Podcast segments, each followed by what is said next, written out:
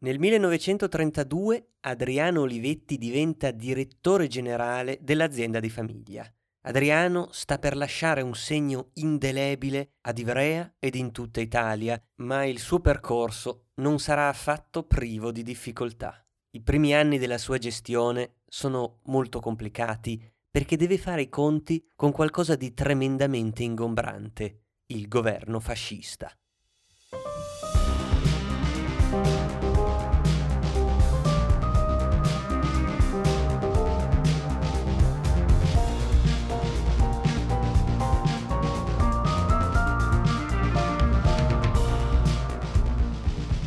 Eccoci qui. Dunque, com'è che si comporta Adriano nei confronti del fascismo? Beh, sappiamo chiaramente che il padre, Camillo, era socialista e dunque convintamente antifascista. E anche Adriano, prendendo un po' dal padre, cerca di fare la sua parte nella lotta al fascismo. C'è un aneddoto in particolare molto interessante che riguarda la fuga in Francia di Filippo Turati, e alla quale gli Olivetti contribuiscono. Chi era Filippo Turati era il fondatore di quello che sarebbe poi diventato il Partito Socialista Italiano. Questo personaggio fondamentale nel panorama socialista ed antifascista, nel 1926 viene spinto dai suoi compagni a fuggire dall'Italia e andare in Francia. Turati ad un certo punto si lascia convincere e parte. Durante la sua fuga si rifugia una notte ad Ivrea, dove viene ospitato da Giuseppe Pero, uno che sarebbe poi diventato un dirigente della Olivetti. E poi, l'indomani, Turati parte in macchina per Savona. A guidare la macchina è proprio Adriano Olivetti. Adriano lascia Turati a Savona dove lo aspetta un altro celebre socialista, ossia Sandro Pertini, Pertini e Turati si imbarcano per la Corsica e di lì passeranno alla Francia continentale ed arriveranno fino a Parigi.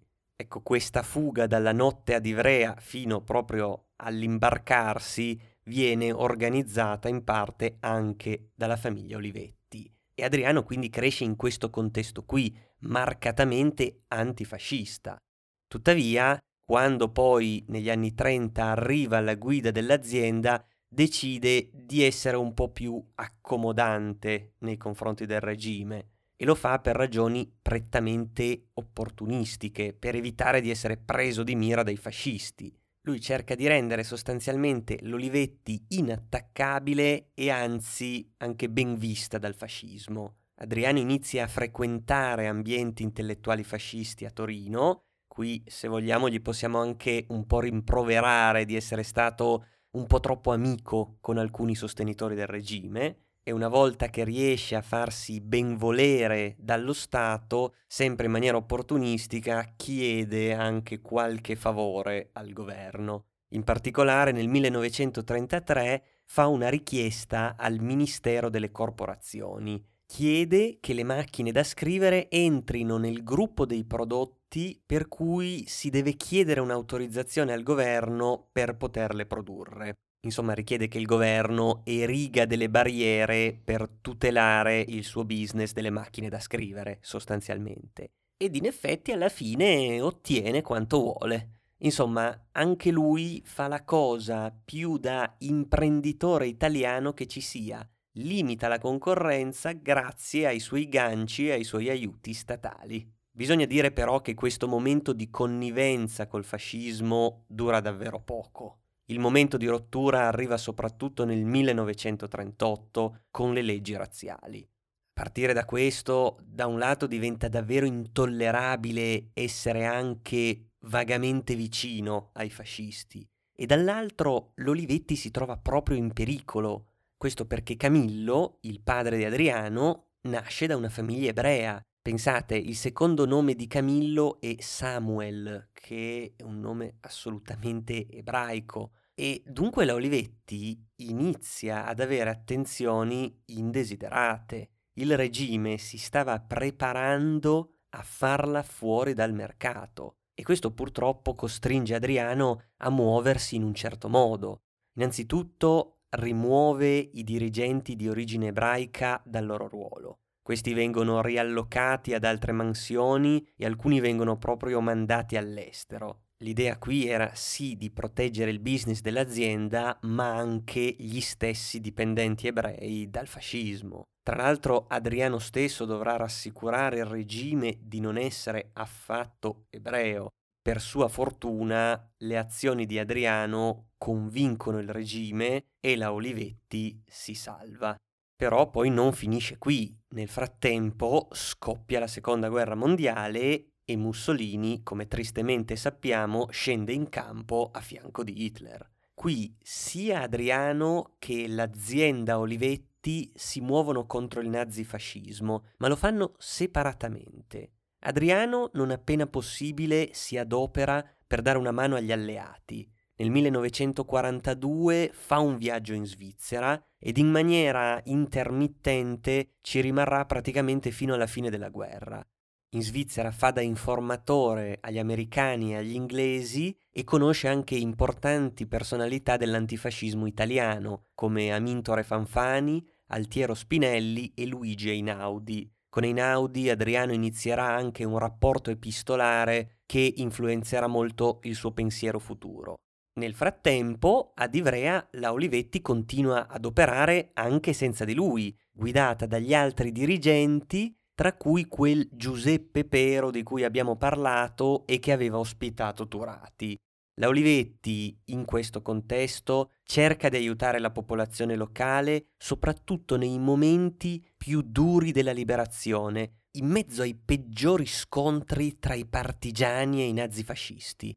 Un certo numero di dipendenti Olivetti è partigiano e anche l'azienda cerca per quanto possibile di fare il suo per aiutare la causa apre a tutta la popolazione la mensa e lo spaccio aziendali. Pensate che a un certo punto i buoni della mensa Olivetti diventano una sorta di merce di scambio in una piccola economia locale di Ivrea fatta di baratti. E poi l'impresa cerca anche di proteggere direttamente la cittadinanza. Assume moltissime persone per finta così da poter fornir loro i tesserini aziendali. Mostrando questi tesserini alle truppe nazifasciste, le persone riescono a sfuggire ai rastrellamenti dei tedeschi. E quindi la Olivetti fa a modo suo la resistenza, addirittura ad un certo punto inizia a intervenire nelle negoziazioni tra le truppe partigiane e quelle dei nazisti, fino a quando Ivrea viene finalmente liberata. La guerra finisce e finalmente la Olivetti e il paese tutto possono tornare a vivere normalmente.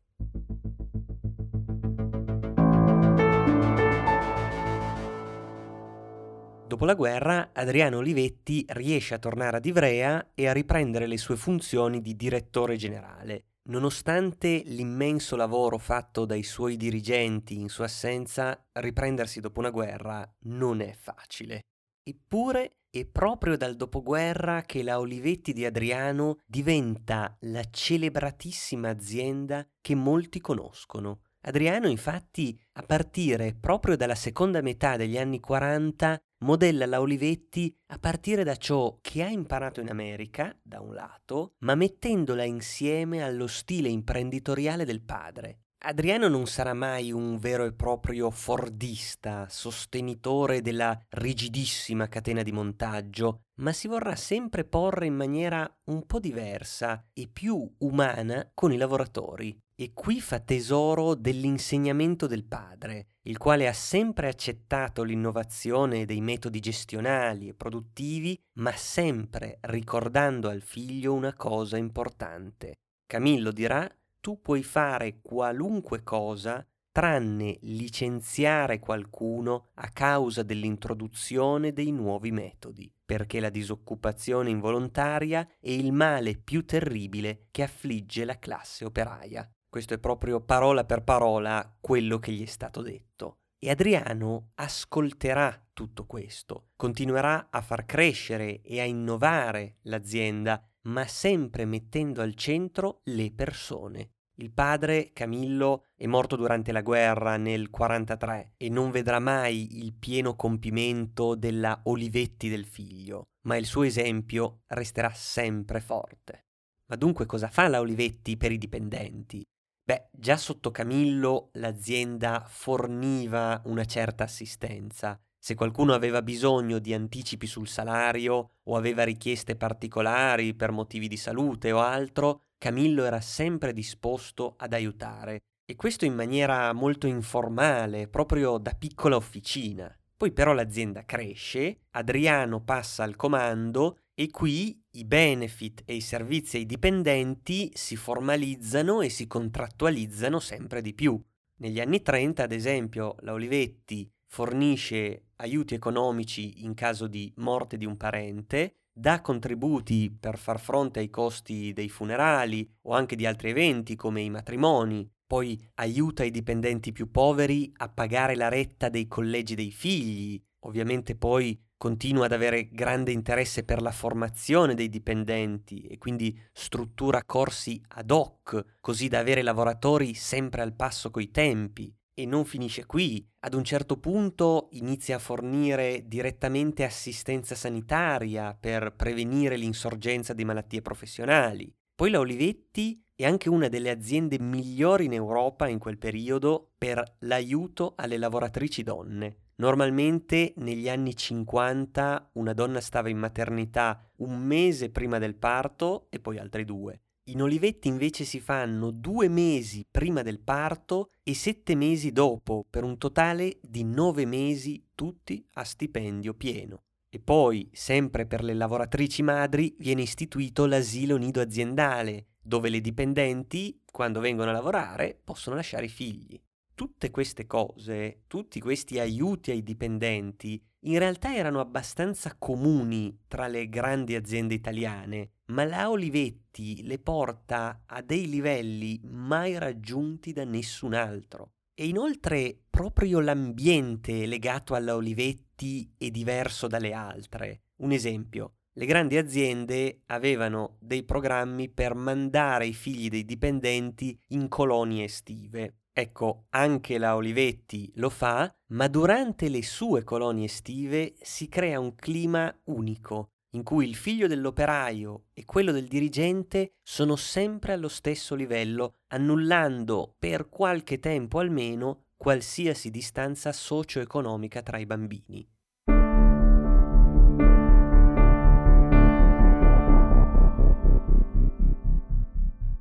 Comunque abbiamo parlato di benefit, ma come non citare lo stipendio. In Olivetti si guadagnava anche bene bene. Per fare un esempio, tra il 48 ed il 55 in Fiat gli stipendi aumentano del 47%, in Olivetti aumentano dell'88%. Insomma, la Olivetti era in breve proprio un bel posto in cui lavorare. Ma forse la cosa più sorprendente che ha fatto Adriano non è stato il potenziare i benefit di ogni tipo, ma è stato mettere insieme azienda e cultura. L'impresa di Adriano diventa ad un certo punto un luogo in cui non solo si lavora, ma si partecipa anche ad eventi culturali, Conferenze di intellettuali, concerti, mostre d'arte vengono organizzate continuamente e proprio all'interno dello stabilimento, permettendo ai dipendenti, ma anche agli altri abitanti di Ivrea, di vivere in un ambiente culturalmente stimolante. Negli anni 50 si organizzeranno centinaia di eventi nella fabbrica Olivetti. E noi alla fine non siamo abituati a tutto questo. L'azienda per noi è il luogo dove si produce e basta. Dal punto di vista intellettuale ci vengono richieste solo conoscenze e competenze legate al nostro lavoro. Per la Olivetti bisogna fare un passo in più, bisogna mettere assieme l'aspetto economico e produttivo con un arricchimento autenticamente culturale. E insomma, stiamo vedendo che la Olivetti vuole essere una forza estremamente positiva per i suoi dipendenti, ma non solo. Adriano infatti è molto legato anche alla comunità di Ivrea e del Canavese e a questa comunità che l'ha cresciuto Adriano vuole dare molto in cambio Così, grazie a Olivetti, nascono tante iniziative per il bene del territorio. Ad esempio, nel 1955 Adriano fonda l'Istituto per il rinnovamento del Canavese, che mira a creare nuove aziende ad Ivrea.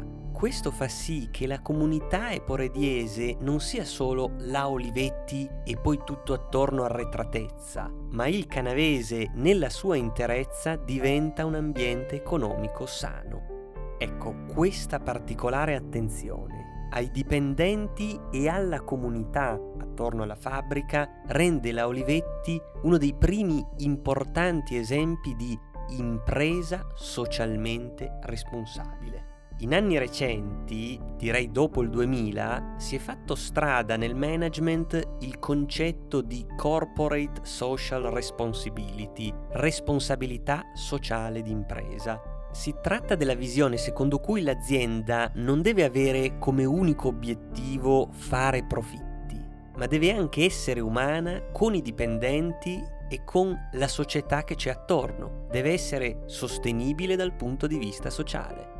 Sempre più aziende al giorno d'oggi cercano di fare sforzi proprio per essere sostenibili, responsabili e insomma essere qualcosa di più di macchine da profitti.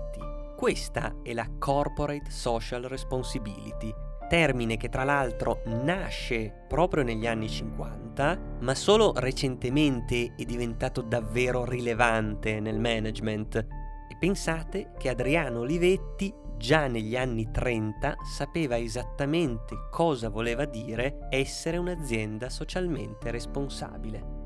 Tornando ancora un attimo a oggi, le aziende spesso parlano di essere orientate tutte sul cliente, sulla sua soddisfazione. Guardate ad esempio le interviste di Jeff Bezos, il fondatore di Amazon. Lui dice che bisogna essere ossessionati dal far star bene il cliente va bene, ma questo può portare a tralasciare tutto il resto, il benessere dei dipendenti, la sostenibilità. Ecco, in questo senso l'insegnamento di Adriano Olivetti può ancora essere molto molto attuale.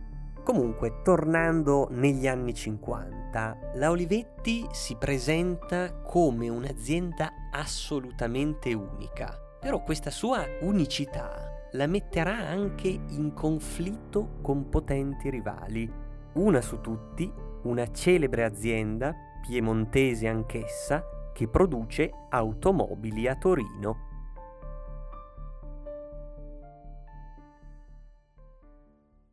La Olivetti di Adriano aveva insomma questa particolarità di essere un'azienda che punta sia al profitto che ad avere un impatto positivo. E questo modo di fare, come dicevamo, allontana la Olivetti dalla Ford. Ricorderete che Adriano, dopo l'università, era andato negli Stati Uniti, là aveva visitato le fabbriche Ford ed era rimasto impressionato dall'efficienza organizzativa enorme ma allo stesso tempo non apprezzava i ritmi molto duri imposti dalla catena di montaggio. Anche per questo ha deciso di portare avanti l'idea di un'azienda sì un po' fordista, ma soprattutto umana. Però non tutti apprezzano questa impresa così originale. C'è chi infatti ha una concezione di fabbrica del tutto opposta. A meno di 100 km da Ivrea ci sono infatti gli stabilimenti della Fiat, una delle aziende più note della storia d'Italia. Negli anni 50 la Fiat era gestita dal presidente Vittorio Valletta. Gianni Agnelli invece in questo periodo non è ancora così tanto coinvolto. Quindi tutto passava per Valletta che a differenza di Adriano Olivetti era un fordista di ferro. Alla Fiat lui aveva imposto una disciplina rigidissima ed efficientato i processi produttivi applicando i dettami del Taylorismo. E per quanto riguarda il rapporto con i dipendenti, beh, lui era proprio un capitalista vecchio stampo, diciamo, che aveva confronti e scontri spesso duri con i sindacati e con i lavoratori. Intendiamoci, anche la Fiat aveva benefit e salari ottimi, però era anche un'organizzazione molto meno morbida. Insomma, per farla breve, la Fiat era un po' l'opposto dell'Olivetti e questo metterà le due aziende in rivalità, perché ci sono due concezioni molto diverse del lavoro in fabbrica, entrambe che si trovano in Piemonte, quindi sono anche vicinissime. E una nota su questa rivalità, pensate un po', la Fiat eviterà sistematicamente di acquistare macchine da scrivere della Olivetti. Poi, diciamo la verità, non è che Adriano voglia farsi tanti amici nel mondo imprenditoriale italiano, anzi, lui addirittura critica pubblicamente gli imprenditori italiani e in particolare punta il dito contro il corporativismo tipico del nostro paese. Ossia, cosa dice lui? C'è questa tendenza degli imprenditori di conquistare e mantenere il successo grazie a favori politici, non grazie alla competenza e alla qualità della propria offerta. Le aziende italiane, invece di competere in maniera sana, puntano solo a farsi amici della politica e poi utilizzare la loro influenza per farsi aiutare. Conseguenza di ciò, la concorrenza in Italia è molto distorta dalla mano pubblica che aiuta i suoi amici. Certamente Adriano non ha torto, c'è da dire che però anche lui, come abbiamo detto prima, ai tempi del fascismo aveva cercato di guadagnare il favore del regime e aveva ottenuto vantaggi dallo Stato. Insomma, in passato ci era caduto anche lui in questa cosa. Diciamo che questo avere pochi amici nell'ambiente imprenditoriale e a dire la verità anche nel governo sarà presto un grosso problema, soprattutto quando nella seconda metà degli anni 50 Adriano decide di investire in settori nuovi. La Olivetti infatti si lancia nel mondo dell'elettronica e questo la trasformerà in uno dei pionieri dell'industria informatica. Tuttavia, grandi sfide e tragedie sono all'orizzonte. Conosceremo di più nella prossima puntata di Rivoluzionari.